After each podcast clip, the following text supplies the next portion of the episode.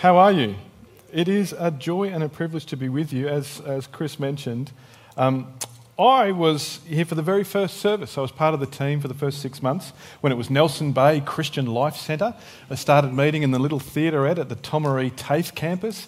They, for some reason, Pastor Greg and Robin, bless them, they trusted me to play bass. I'd never picked up a bass before in my life. And um, somehow, despite all my efforts, the church has grown. Uh, so uh, it's an honour to be here. I send you greetings from Macquarie Life Church. Pastor Mark and Roz say hello. Um, uh, 2020, what a year, eh? What a year, what a year. Uh, it's a bit different, it's a bit unusual. Uh, but anyway, uh, Australia's response to the COVID lockdown is a, a, little bit like the Spice Girls tour reunion uh, thing. Everyone's really doing a very good job, except Victoria. Uh, eh, yeah, not good, not good.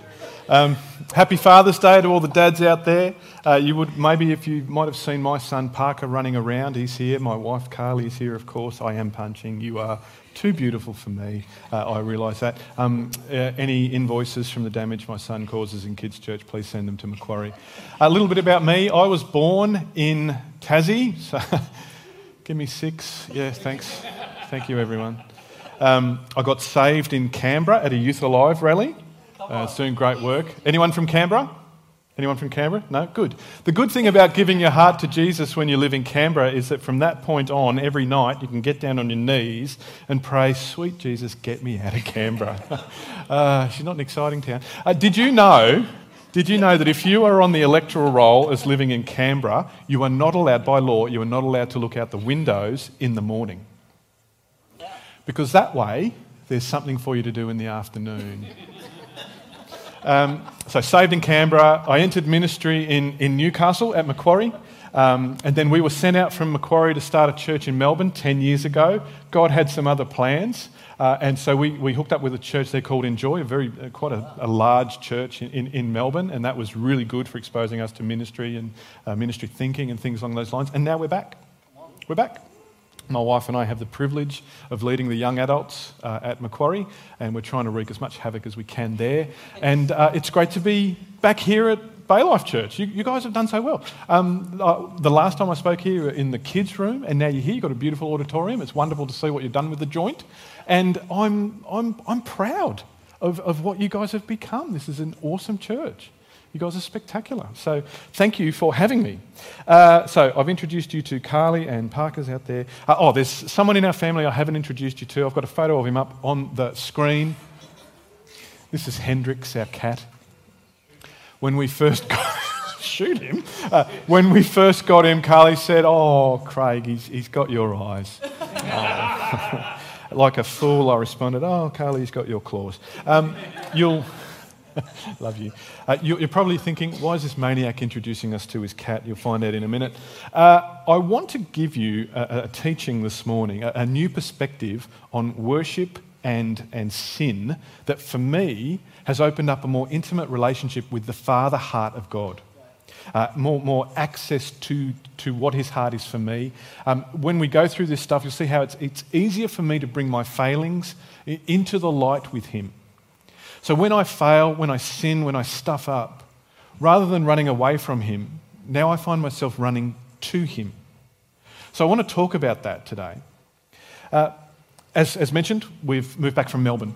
When we, when we moved to Melbourne, we, we built a house in a suburb called Point Cook, which is on the western side of the bay. And it was a brand new estate, so there are a lot of new houses going up at the same time. And our neighbour is an Indian chap called Baz. And he, comes, he came from a completely different culture to us, and it was interesting getting to know him. That even though totally different backgrounds, totally different interpretations of things, there are a couple of commonalities, a couple of, of, similarities that I had with Baz. We had similar jobs, like an admin and, and, and government based job. Uh, we had uh, similar things in our marriages that we talked about the, the struggles, the victories. We had similar circumstances, you know, financially, everything like that. And we got to know Baz quite well, and we did have a lot in common. One thing that we did have in common is our morning routine. So when I got up in the morning, I would get our cat, I would get a coffee, I'd get the Bible app on my phone, I'd sit on my couch, and I'd have a devotional. I'd, I'd, I'd talk to Jesus, I'd start my day with Jesus. Baz did something somewhat similar. when he got up, he would go into a room in his house that was completely empty except for one thing, and it's up here. That's a statue of Ganesh, the Hindu god of removed obstacles. So while I was reading my little app verse of the day that came through on my phone and all that jazz, Baz was praying to Ganesh that he would clear a path through his day. My friend Baz worshipped an idol. But the more I read of the scriptures and some of the stuff that we'll pull up today, I realise that I worship some too. And I'm going to hazard a guess that maybe I'm not the only person in the room who has idols in place. Uh, idolatry is the number one thing, we'll, we'll pull it out from the scriptures, but it's the number one thing that gets in the way of us relating to God as Father. It's the number one blockage between us and our Father's heart. So I want to explore that today. Uh, idolatry isn't just natives bowing down to wooden statues in a country far away. There are things in our world here today that we worship, that we put our faith into, that aren't Jesus. And the scriptures don't pull any punches about idolatry, especially in the Old Testament. Idolatry is the most frequently used category to describe unbelief. It's a really serious charge that God commanded his people and his followers to avoid. And it's the chief identifying characteristic, it's the number one characteristic of the really nasty types, really evil nations in the Word of God. In Kings, in the book of Kings, God would label a kingdom as either good or wicked based on one thing. Did they bring more idols in or did they push the idols out? And he would either bless a kingdom or, or wipe out a dynasty based on whether the king was into idolatry or not. So it's big business. And even in the New Testament, if you read Ephesians and Colossians, the Apostle Paul lumps things like uh, lust, greed, coveting, and he puts them under one category idolatry.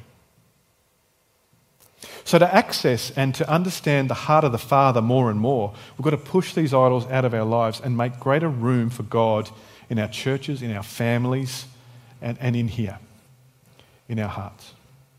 Okay, let's get into the word. Ezekiel 14. I think we've got it up on the screen. God fair gets off his bike with Israel and he reads them the riot act. It's up here, verse 3. Son of man, these men, and look at the imagery of what he's talking about here, these men have taken idols into their hearts and put wicked stumbling blocks before their faces. Why should I let them inquire of me at all? If my people are going to worship idols, why should I even hear them? Idols don't just exist in shrines, but in the hearts and minds of people like you and me. uh, so, what does idolatry mean for us today? My favourite author, my man crush, is a guy called Tim Keller from Redeemer Presbyterian Church in New York. He's written a book called Counterfeit Gods, and this quote from it is just punching. An idol is anything more fundamental than God for your happiness, your meaning in life, or your identity. It's something that you look to more than God for your contentment in life.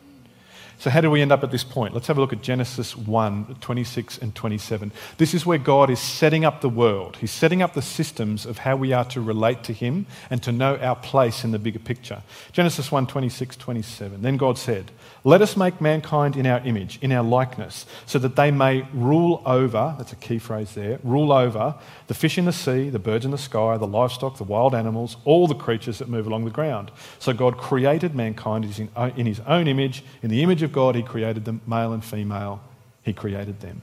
So, a two pronged original plan of attack for God. Firstly, worship and serve Him.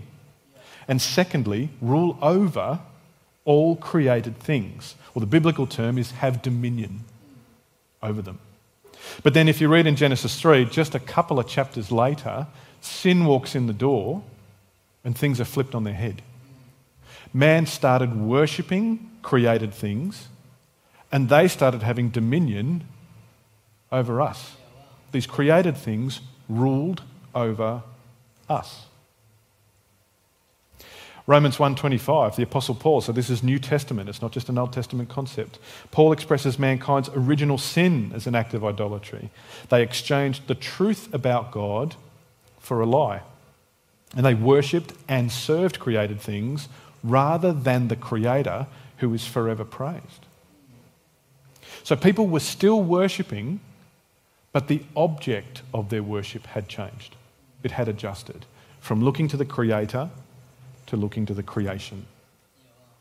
And today, people, you know them, dare I say, we're probably involved in this ourselves. We're pursuing happiness, meaning, security in created things like uh, our careers, like money, like marriage, like, like sex, like uh, physical attractiveness, like popularity, like Instagram likes, like success in ministry. And we're looking to these for security and identity rather than God. Idolatry starts when the fulfillment our spirits should get from our Father in heaven, we, start, we try to seek it from something else. Here we go. I bet you didn't think you'd hear from a French philosopher on a Sunday morning in Nelson Bay. But this is Alexis de Tocqueville. Idolatry, uh, l'idolâtrie, uh, idolatry is taking an incomplete joy of this world and building your entire life on it. What, what a statement. You've seen it. You've seen people who have built their identity and everything they are about on their business their sporting career and then an injury hits them, their pursuit of a particular person for marriage and then they end up with someone else, or the marriage disintegrates and suddenly everything collapses because they've essentially been worshipping that outcome. We think there's something in addition to Jesus, Jesus plus X, that can fulfill us. And we desire it so much that we lose our contentment and our peace in God. So, how do we build these things? How do we get ourselves into this, into this position? Well, we, we define a significant problem for ourselves. Let's, let's call it a, a little version of hell on earth. And it's an outcome or a situation that we want to avoid at all costs. And if we were to pass the microphone around, we'd sanitize it first. If we were to pass the microphone around, I reckon we'd hear of all little versions of hell in this room different outcomes that you are fearful of. Uh, so, um, it could be out of shape hell, overweight hell, uh, I'm thought of as stupid hell, uh, being embarrassed hell, being poor hell. Uh, I'll never own the latest iPhone hell. I'll be single forever hell. I'll never get into ministry hell. My child will never get saved hell. My daughter won't grow up to be a worship leader like Darlene Zschech. Hell. And we live in fear of this hellish situation because, frankly, Bay Life, I don't want to go to uh, out of shape, stupid, unmarried, childless, iPhoneless hell where my kid is delivering pizzas instead of delivering worship. And then we look for an answer to keep us out of that hell. We create a, a mini saviour. It's not Jesus, but it's something else that we worship and we seek to keep us out of our hell. So I've got friends that are on, frankly, stupid diets. I've got friends that are workaholics. Uh, I know people who are just sleeping around with anything that moves. Uh, they're always needing a girlfriend. Um, I've got, uh, we know people who are putting so much pressure on their children to become something that they are not intended to be. We've got single people, oh, I need to get married. We've got married people, oh, I need to get divorced. It's crazy. Because we, we elevate a created thing up to the level of being a God and then we worship it and we serve it. For many Australians, their idol is money. In my work outside of church, I work for a government department that's focused on financial education for the Australian community. So we, have done surveys uh, which, which, have pulled in stats from a, a random sample of Australians, and we've found this. Get this. One in seven Aussies believe it is inevitable that one day they'll win the lotto. They have set this up as the financial cavalry that will come and save them, and as a result, financially, they are living as if that will come true. They are living financially like that now. Huge credit card debt, personal loans, you name it, to burn, because they just assume it's just simple maths. One day the numbers will come up and we'll be fine. Well, n- no. But they are worshipping and putting their hope in that outcome. Carly, my wife, when we were in Melbourne, she worked with L'Oreal, and she would see people pump thousands, thousands, and thousands of dollars into fashion, into makeup, into beauty, because their little hell is that they might lose their attractiveness. Because they've invested all their hope, all their identity, all their value into this. Now, obviously, look, I know you don't need, need to say it. That's not a problem for me. My rugged good looks just get better with. I'm like George Clooney. Um, you know, actually, actually, I, I'll put a card on the table. I get judged a lot for this. People come and mock me. They're like, how can someone be so Christ like and so handsome at the same time? This, this is a burden. This is a burden. Don't be envious of me. This is a burden. Um, uh, I know, I know guys that are always at the gym. They don't go home to see their, their missus and their kid, they go to the gym. I know, got, I know blokes that get spray tans. They're walking around town and they're orange. It's like, mate, you look like a carrot. But they get their value and their esteem from how they present. So we've got a little hell, the situation we want to avoid, the little heaven that we want to head to. That's our utopia. And people make these decisions for us. Go to the shopping centre, open a magazine, turn on the television. You will see pictures of what your heaven should be. You, my friend, need a six pack. You need to take a beautiful woman home with you. You need a bigger house. You need a more powerful car. You need an ultra high definition OLED TV with a screen so big Christ can watch it from the right hand of God. How about this? There's more subtle ones there's ones that we even endorse in church. You should find a partner and settle down. Think about the success and the opportunities for your children. How about this one? You have a destiny. God has a plan for your life. So, therefore, the outcome is set. This is what you need to head towards. And we follow that.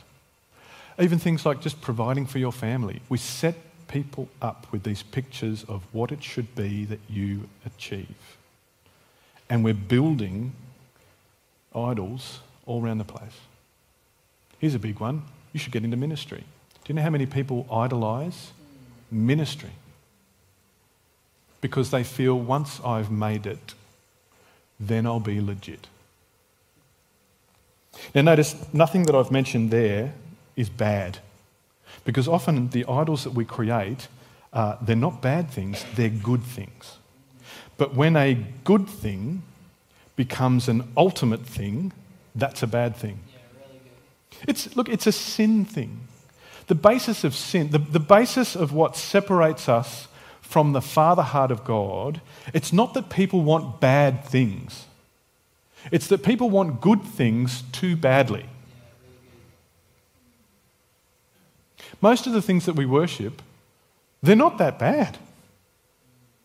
But because we sow so much into them, we forget about Him. And the created takes dominion over us. Because the reality is, we're all worshippers.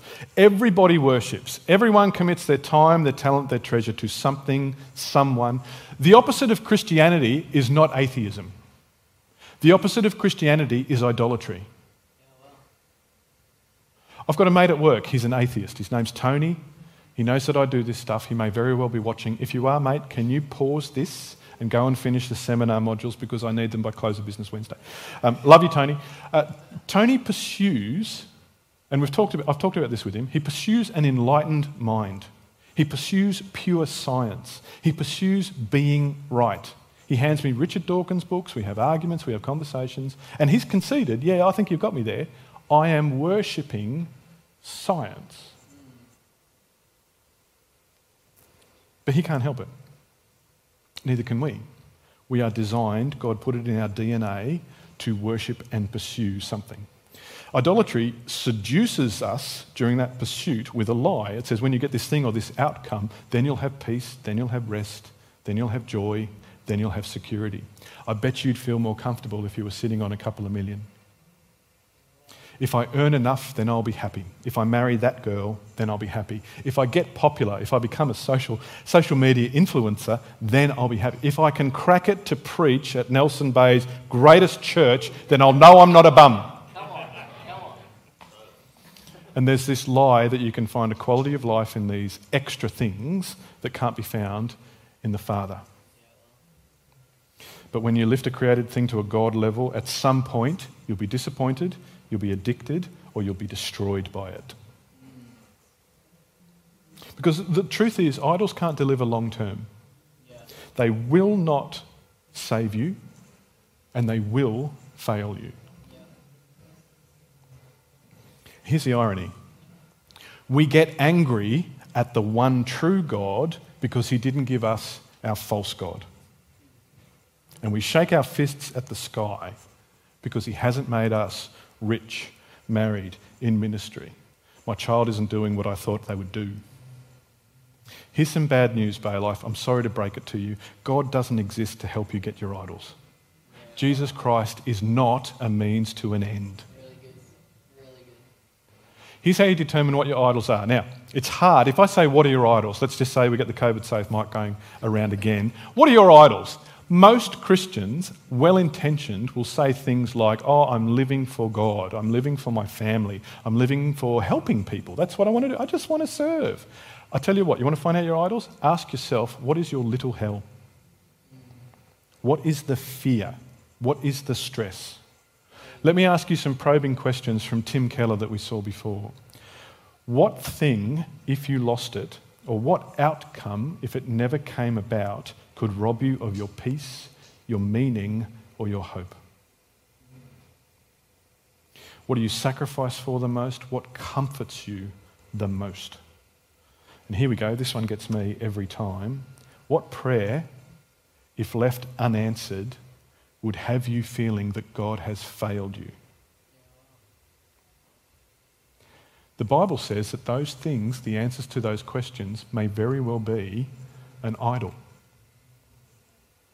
Here's my journey I idolised fatherhood. We tried for four years to have Parker, and during that time, it nearly killed me. I didn't grow up with a dad my, my family situation when I was a kid was not pretty. And so I grew up sing, uh, uh, only child of a single mum. And I determined I'm going to give my kid everything that I didn't have. And slowly but surely, I started building an idol that looked like fatherhood. And you say to everyone, Oh, I'd like to be a good dad. People endorse that. It sounds wonderful, doesn't it? But I was investing so much energy, so much of my spiritual walk, so much of my expectation on God, give me this outcome. That four years without a kid, I was shaking my fist at the sky. Uh, I'd argue with God, I'd try and tie him up with logic. Look, I've got a job, I've got a house, I've got a cat. How about a baby? And all the time, God was just standing there offering himself. Get, get this, this is a crazy thing. It took me four years to forgive God. He hadn't done anything wrong. But because he wasn't giving me the idol that I wanted, I was resentful. And it hurt my relationship with him. All right, we're going to look at some Martin Luther. I want to give you a new perspective on sin. This is hardcore theology, so strap your seatbelts on, folks. Here we go. In Exodus 20, we read the Ten Commandments. The first two commandments, the first two laws that God puts in place, one fifth of all the laws that He's put over us, are against idolatry. You've got them up on the screen. One, you'll have no other gods before me. And two, you'll only worship the one true God. Now, Luther, in his book, Treatise on Good Works, says this You won't break any of the other eight commandments without having already broken the first two. Why do I covet my neighbour's wife? because I'm not looking to God for my source, my supply, my satisfaction, my fulfillment. Why do I steal my neighbour's cattle? Because I don't trust that God will provide. So already I've let him down. The sin underneath all of our sin is that we are following another God and we're not chasing the heart of the Father. I sin because I'm chasing something other than Jesus, and my actions reflect that. If you put God first, if you seek Him above everything else, you won't end up as a workaholic, an insecure people pleaser, a drunkard, a porn addict, a self righteous religious person. It won't take hold because your fulfillment comes from Him, not from what's around you. You know the self service checkouts at Coles? You know those things, those tools of the devil sent to torment us? Do you know if you get one of the, it's got to be freshly baked, the uh, loaf of white bread, the Coles white bread, it's, it's soft and doughy. If you put that on the scale and then you take a cherry ripe bar from the confectionery, confectionery rack, you can put that on the bread, and the bread has enough absorbency of the thing, it distributes it. The scales don't pick up that you actually got it. What am, what am I saying? This is a church. um, stop teaching this stuff. Uh, please don't take notes. Please don't. Just ignore that Facebook. Why would I nick a cherry ripe? Well, from this, yeah, you're a sinner. Sinner, sinner, chicken dinner. But in this specific example, it's because I, the, the, the having something that I want and the, the comfort of having more becomes more important to me than trusting God for provision and more important to me than honouring God with my integrity.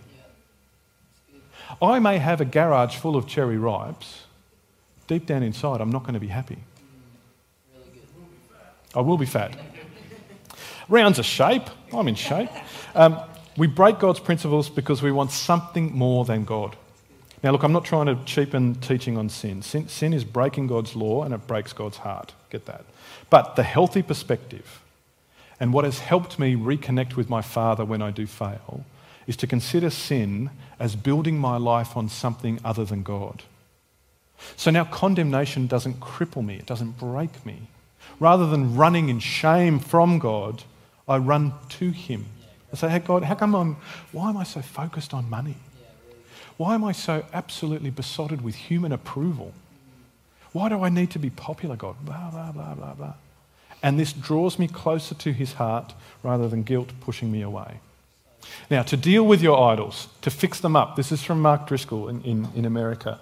This is a good quote. We worship our way into idolatry, addiction, and sin. So ultimately, we have to worship our way out. Repentance is an important step. Look, look, some Christians get all bogeyed about repentance. It's not a harsh word. It's not God smacking you around the chops with a bolt of lightning. Repentance is the act of turning from the gods I have elevated and returning to find rest in Jesus. Repentance is less about behavior modification and more about worship transformation. Who are you worshipping? You can't just kick an idol out and hope for the best, because remember, in our DNA, we're all worshippers. We're all going to follow or pursue something. We are designed to worship something. So we have to replace our idols with something else, something new for us to focus on. Here's a quote from Scottish theologian Thomas Chalmers The heart is so built by the Father that the only way to dispossess it of an old love is through the power of a new love.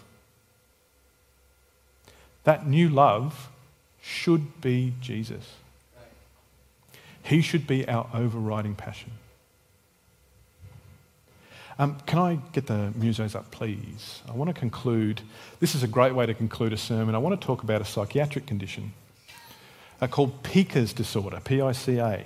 It's where you have an appetite for non food items. It's where people hunger to eat metal or to eat sand or to eat dirt. One reference I read is that they eat office supplies. It's, it's all part of a staple diet. Um, so so I'll, I'll, show myself out. Um, there was this French theatre performer, we've got a photo of him here, called Michel Lotito, who had Pica's disorder of the highest order. Uh, over 40 years, Michel Lotito ate nine tons of metal, approximately a kilogram a day. He was diagnosed at the age of nine when his parents busted him eating a radio, quite literally. And they took him to the doctor who discovered his entire digestive tract, his stomach, the lining of his esophagus, uh, uh, esophagus, all of it, the skin was thick like leather. It wasn't soft and, and pliable like us, it was, it was rigid. So he could, he could eat almost anything. He, he went on to eat nails and glass, and he turned it into an entertainment career.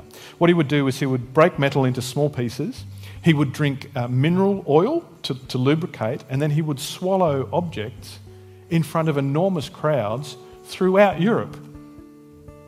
He passed away in 2007. I bet he didn't die from iron deficiency. And when he did, they did an audit. He'd consumed this get this two bed frames, seven TVs, six chandeliers, 18 bikes, 15 shopping trolleys, and over a period of two years, from 1978 to 1980, he ate this. He ate the chassis of a Cessna 150. The things he consumed never nourished him. And in fact, some of it probably damaged him. Can I, can I put it to you? Maybe some of us have got a spiritual Pica's disorder. Where the things we feed on, the things we follow after, the things we consume, we hope they'll satisfy us, but they're leaving us empty and maybe even damaging us. I want to finish with this verse from Jonah 2, verse 8. Those who cling to worthless idols forfeit the grace that could be theirs. Rather than having my hands wrapped around idols, I should be holding onto the hand of my Father and the grace that He has for me. Rather than pursuing all these outcomes that'll get me out of my little hell, why don't I just weigh my anchor into God and let Him guide me through? There is grace for you, Bay Life. There is joy, there is peace, there is rest. But can I say this? You'll only find it in Him. Circumstances, wonderful, but you'll only find true rest in Him. So, this Father's Day, can I encourage you to take His gospel of grace, apply it to your heart? Use that grace to weaken your idols, to refocus on Him, to push out the idols and make more and more room for your Father in your heart spend time in His Word. Look, look yes, yes, going after good things, I'm not absolutely poo pooing that. Going after good things, pursuing a good life, a blessed life. God wants good things to come to you, but He is the best thing. The Word says, seek Him first, and all this other stuff will be added unto you. Can I pray for you? Hey, God, it's us. Happy Father's Day. God, thank you. You have given us so much. You have given us yourself. I pray, God, that you would help us to see the things we've put in place instead of you, the things that block us from the Father's heart. And this Father's Day, I invite you into our lives to replace those things, to become our source, to become our contentment, to become our peace. Father, show us how to run towards you, not away from you. We love you and we honour you this Father's Day. And I thank you, God, for Bay Life Church. I thank you for the love, the beauty, the progress, the growth in this incredible church.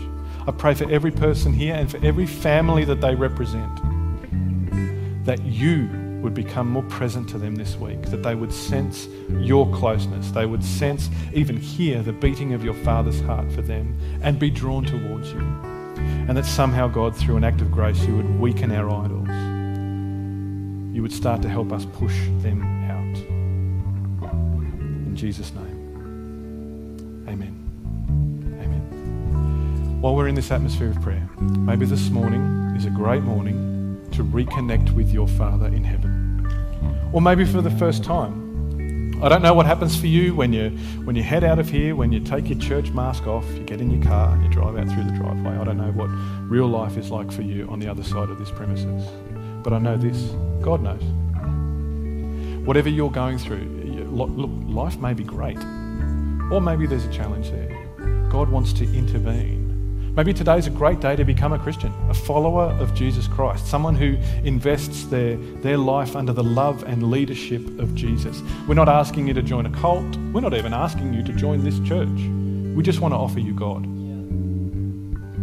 So, today, if that's you and you want to become a Christian or you want to come back, I'm going to pray a prayer. I would ask you to pray it in your heart as well if that's you. After the service, please come and see Pastor Chris, Tristan, myself. Mm. We'll see if we can get some information to you, maybe hook you up with the Bible, and get you started on some first initial steps of this journey in God. Is that all good? Okay, let's pray. Hey, God, it's us. Today, I acknowledge my need of you. I thank you for the salvation that you freely offer, the grace, the goodness, the peace that you freely offer as a result of what Jesus did on the cross for us.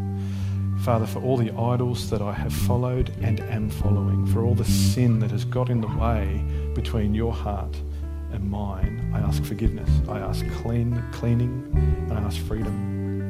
And I pray, God, that through your Spirit you would lead me towards you. Through your Spirit you would turn my heart towards your heart. And that I would truly know you as a Father, as a Lord, as a Saviour, as a friend. Today, God, and for me personally, God, every day I choose to become a Christian. I choose to submit my life to you.